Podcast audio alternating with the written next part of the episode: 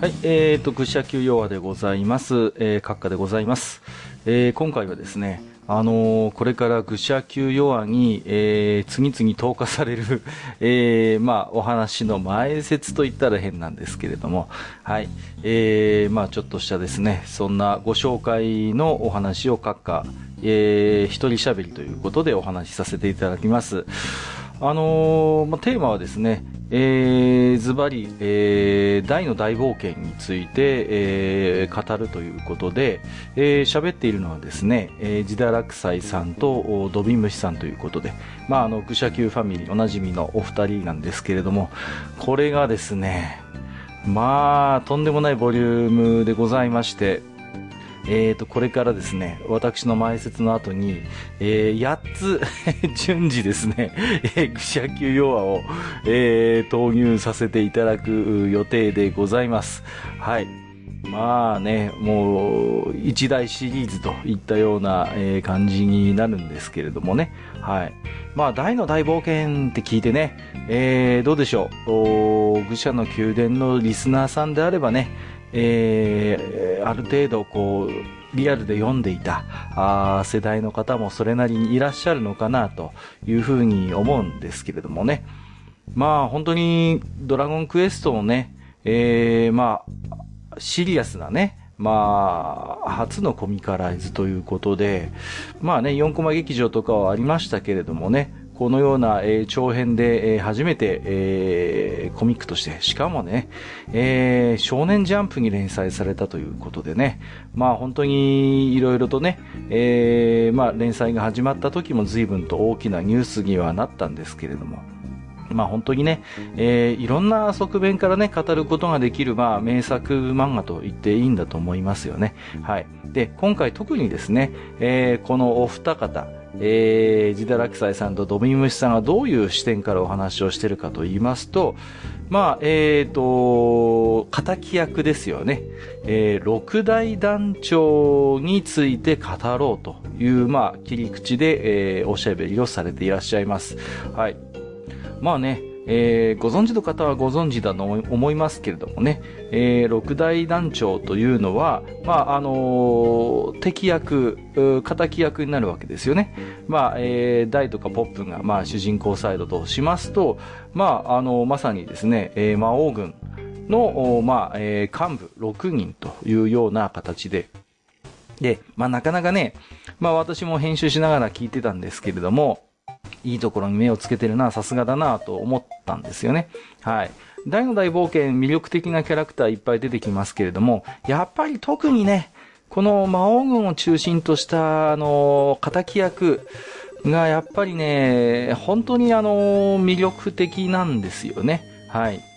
まあ、中には本当に人間臭いやつもいれば、まあ、一方でね、こう、なんていうのかな、普通の、こう、人間の感覚ではなかなかね、こう、どしがたいような価値観を持っているような人間もいて、またそれはそれでね、えー、説得力のある、えー、っと、バックボーンがあるものですから、まあ本当に見ていて、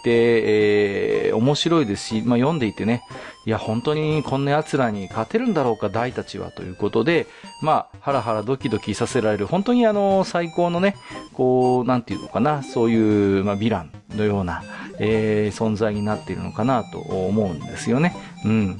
で、まあ、やっぱりね、こう、仇役が魅力的な、まあ、物語というのは、やっぱ名作になるんですよね。うん。で、大の大冒険もまさにね、この魅力的な、本当に敵がね、えー、また本当にたくさん登場するものですから、やっぱりね、えー、それもまた一つこの大の大冒険という、まあ、作品の、まあ、本当に素晴らしさに大きく寄与しているのかなというふうに思うんですよね。うん。で、また、やっぱりですね、この、大の大冒険の、まあ、世界というのが、必ずしもですね、こう、まあ、人間イコール善、モンスターイコール悪というような描き方をしている作品ではないんですよね。まあ、あの、大の羊なんかもまさにそうですし、まあ、あの、なんていうのかな、そういうモンスターイコール、まあ、無条件に倒されるべき、殺されるべき、えー、存在であるといったような世界ではなくて、もっともっとこの深い、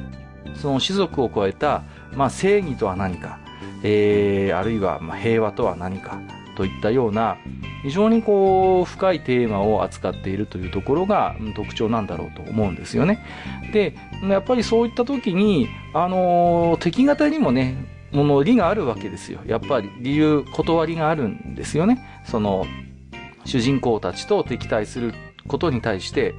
単純なね、えー、世界を征服する魔王の一派だから戦うんだっていうような、そういう単純な話ではなくて、やはりそこには彼らには彼らなりのね、正義がもちろんあるわけですよね。うん。で、そういう、まあ、言ってみれば正義と正義の戦いというか、うん、なんていうのかな、そういう、こう、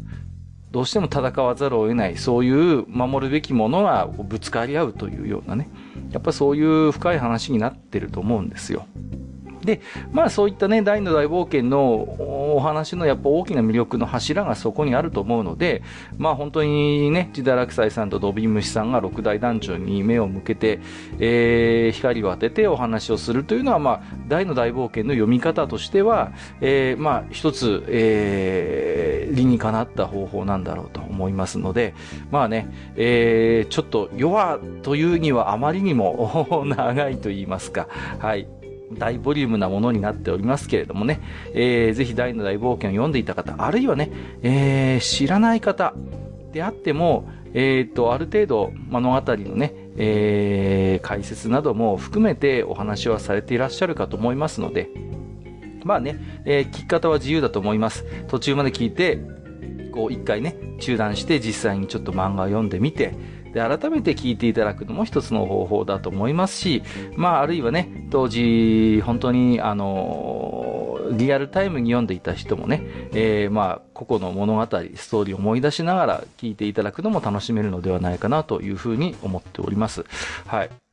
で、まあね、あとはねですね、えっ、ー、と、ドビムシさんがですね、えー、酒を飲みながら語ってますので、えー、後半どんどんどんどん、えー、メートルが上がっていきます。もうね、あのー、えらいことになってますんで、途中から。はい。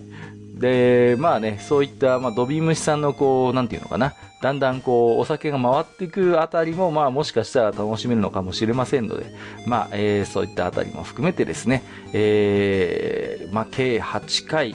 予定の大、えー、エピソード群にはなりますけれども、えー、楽しんでいただければ私、閣下としても大変嬉しいなと思っております。はい。えー、それではですね、えー、ジダラクサイさんとドビームシさんによる、えー、大の大冒険六大団長について語る、えー、お楽しみいただければと思います。それでは、どうぞ。